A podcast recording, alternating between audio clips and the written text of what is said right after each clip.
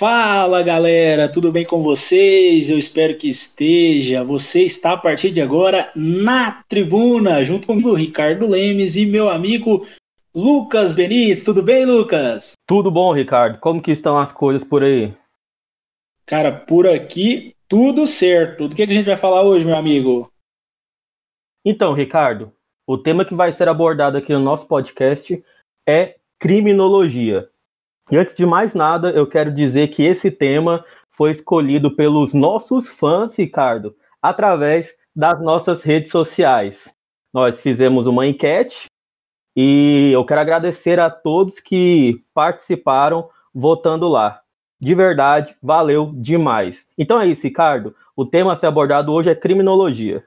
Bom, Lucas, é isso mesmo. Hoje a gente vai falar sobre a Criminologia. O crime sempre desperta a curiosidade de todos nós, né? Então todo mundo gosta de falar desse assunto. Não é à toa que a maioria, tanto no Instagram quanto no seu, escolheu falar sobre criminologia. E pessoal, a criminologia nada mais é do que o estudo do crime, a ciência que estuda o crime, né? analisa ali a figura do criminoso, do delinquente, analisa a figura da vítima e o controle social. Criminologia estuda o crime e, através desse, desse estudo, cria políticas públicas criminais para solucionar esses problemas, né? esses problemas que acontecem na sociedade, que é o crime. E temos uma análise na criminologia que resultou em uma teoria, a teoria das duas janelas quebradas, que o Lucas vai introduzir esse assunto aí para a gente contar a historinha dessa teoria que foi originária lá em Nova York. Conta aí, Lucas.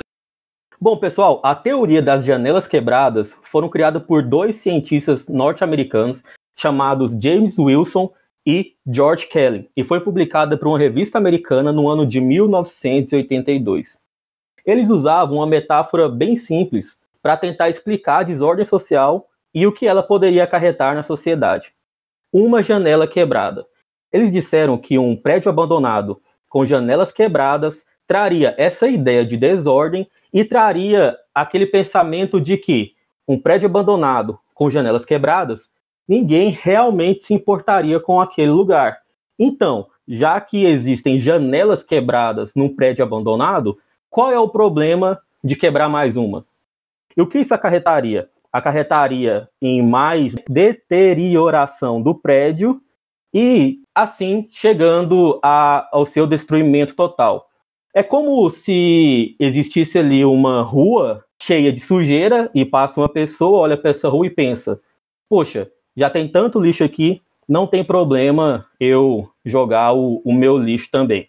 A ideia é basicamente essa. Essa teoria ela foi baseada num estudo feito no final da década de 60 por cientistas da faculdade de Stanford, nos Estados Unidos, em que eles pegaram dois carros exatamente iguais. Um foi deixado num bairro pobre da cidade de Nova York e outro foi deixado num bairro rico, também da cidade de Nova York, onde a criminalidade ali era baixa. Ricardo, o carro deixado no bairro pobre no mesmo dia foi depenado, destroçado, completamente destruído. Enquanto que o carro deixado no bairro rico ficou ali por muito tempo intacto, sem nem ter sido tocado. Então, qual foi a primeira constatação dos cientistas nessa experiência social? Eles começaram a pensar que o crime estava diretamente ligado à pobreza, que o crime, quanto mais a, a quanto mais pobre a pessoa é, mais tendência ela tem a entrar para o crime. Pessoal, eu nem tenho que falar que essa constatação foi falha e com certeza até preconceituosa. E de qualquer maneira, eu digo que é falha porque como ela explicaria o crime praticado por ricos e os crimes de colarinho branco. Então, eles decidiram seguir com o experimento e um dos cientistas foi no bairro mais rico e quebrou uma das janelas do carro. Até aí que vem o nome, né? A teoria das janelas quebradas. E assim que a janela do carro foi quebrada, o carro começou a ser depredado. E em poucos dias estava assim como o carro que foi deixado no bairro mais pobre. Teve o mesmo desfecho. Então, pessoal, qual foi a conclusão que foi tirada desse experimento social? Então, pessoal, eles constataram que não está ligado diretamente com o crime a pobreza em si, mas sim a sensação de impunidade. O que nos leva a fazer uma ligação direta, que é a falta do Estado na implementação de políticas públicas. E aí vem aquilo que o Ricardo disse, que a teoria das janelas quebradas e a criminologia está diretamente ligado à implementação de políticas públicas. Então, pessoal, é o seguinte: como que funciona essa teoria das janelas quebradas? Funciona basicamente assim: o indivíduo, quanto mais sensação de impunidade ele tem, mais é a chance dele praticar um crime. Por isso que essa teoria diz que até os crimes mais brandos devem ser punidos com o mesmo rigor de crimes mais graves. Por quê? A pessoa comete um crime pequeno, digamos assim, ela vai querer entrar para um crime de maior gravidade se ela não for punida. A ideia é de que ninguém começa praticando crimes grandes. A pessoa ele começa com um furto, começa com um roubo, e aí ela pode ir passando para um roubo à mão armada, para um latrocínio, para um sequestro.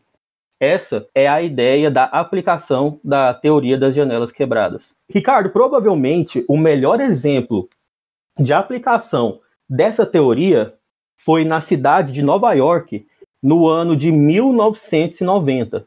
A Nova York do prefeito Rudolph Giuliani e do comissário de polícia William Bratton.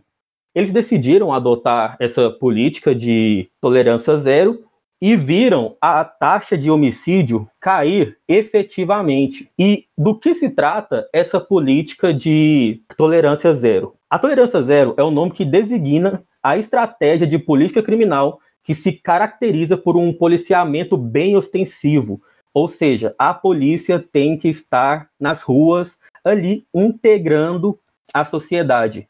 Pessoal, qual que é a mensagem que eles queriam passar? A mensagem é basicamente essa: não importa o que você faça ou a escala do crime que você cometa, a polícia estará lá para te dar um jeito. E é claro que essa esse decréscimo na taxa de homicídios da cidade de Nova York foi algo que deu fama ao prefeito e ao comissário de polícia, mas que ainda hoje ela nos traz assim grandes questionamentos e grandes dúvidas. Será que esse decréscimo na taxa de homicídios foi realmente por causa dessa política criminal da tolerância zero? Será que é isso? É agir com rigor, é agir com energia, até mesmo nos crimes mais brandos? E até onde será que essa política é benéfica para a sociedade? Bom, Lucas, eu tenho grandes críticas a respeito dessas constatações a partir dessa teoria das duas janelas quebradas. E eu gostaria de invocar o doutor, professor Auri Lopes Júnior, que ele, através de um, de um, estudo que ele fez, ele constatou o seguinte, que a, a taxa de criminalidade de Nova York, ela caiu mas não foi consequência da implementação de política criminal de tolerância zero. Não, ele fala que isso foi resultado do avanço social e econômico que o país inteiro teve naquela época.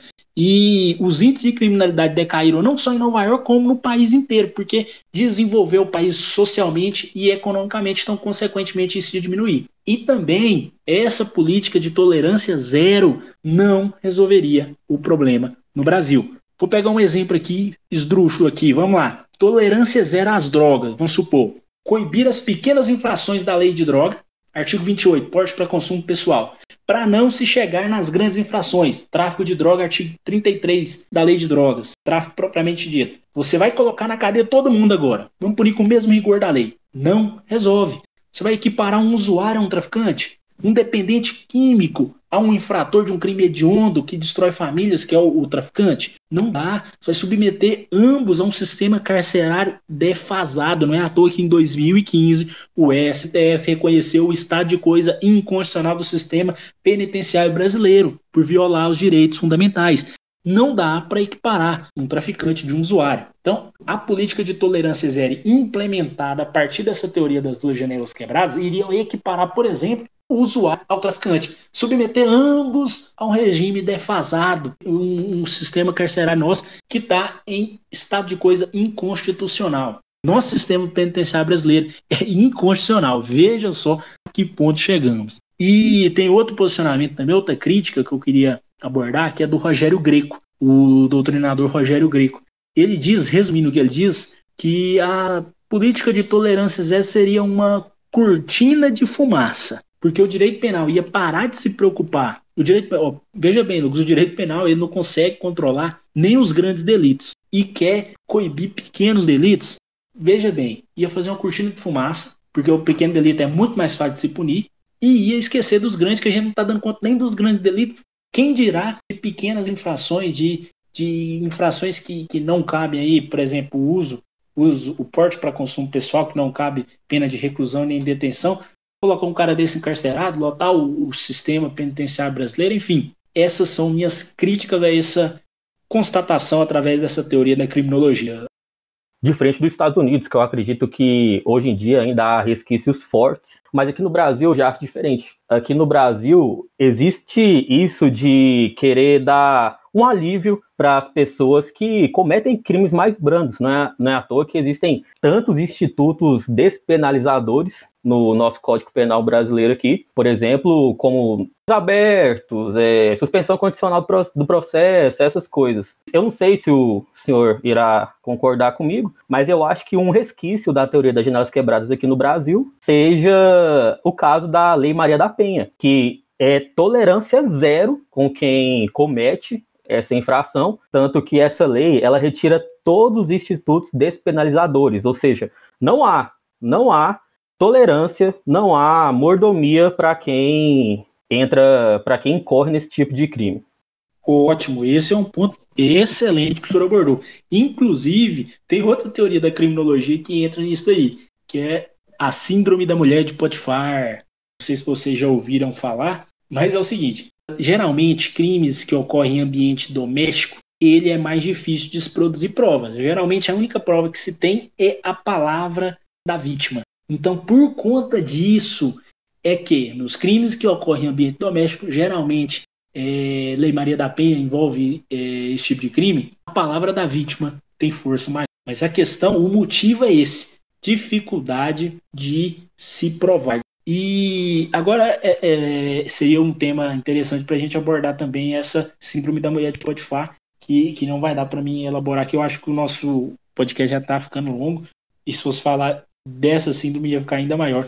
Mas se vocês gostarem, a gente pode estar tá, em outra ocasião falando sobre isso. Agora, Lucas, essa questão de tolerância zero, para mim, no Brasil, não funciona. Infelizmente, o nosso sistema carcerário é defasado não ressocializa ninguém e às vezes a gente esquece que esse cidadão submetido ao cárcere, um dia ele vai retornar ao convívio social. Então, não adianta prender todo mundo, sair prendendo todo mundo em prol de, de, de uma política de tolerância zero aí e achar que a criminalidade vai diminuir, porque esse cidadão um dia vai regressar esse sistema defasado. Agora, se tivermos aí uma tivesse uma aliança com o poder público e desenvolvesse nosso sistema carcerário, mas nenhum político que é um presídio para chamar de seu. Aí fica um pouco mais difícil. Inclusive, há alguns estudos que mostram o contrário do que essa política de tolerância zero prega, que mostram que países que mais têm leis penais mais rigorosas não funcionaram em nada para diminuir a população carcerária. Pelo contrário, países com leis penais mais rigorosas consequentemente, aos que têm uma população carcerária maior. Exatamente. É, há muitas críticas com relação a essa teoria. É uma das tantas teorias que foram originadas através da criminologia, estudando ali o, o, os crimes, os elementos do, do crime, as causas do crime, o criminoso e a vítima. Lucas, eu acho que o que a gente queria abordar era isso, né? E a gente vai estar sempre aí com as nossas redes sociais disponíveis para sugestões e opiniões dos nossos colaboradores que nos prestigiam ouvindo esse podcast. É isso, Ricardo. Eu só quero dizer que as nossas redes sociais, tanto do Dr. Ricardo quanto minha, estão na descrição do podcast. E se sintam livres para mandar dúvidas, sugestões, críticas. É muito importante esse feedback que vocês dão para a gente. E a gente pode procurar trazer temas interessantes, melhorar aqui sempre a qualidade do nosso podcast para vocês. É isso aí, meu amigo. Muito obrigado e até a próxima. Obrigado, galera. Obrigado a todos que ouviram e até a próxima.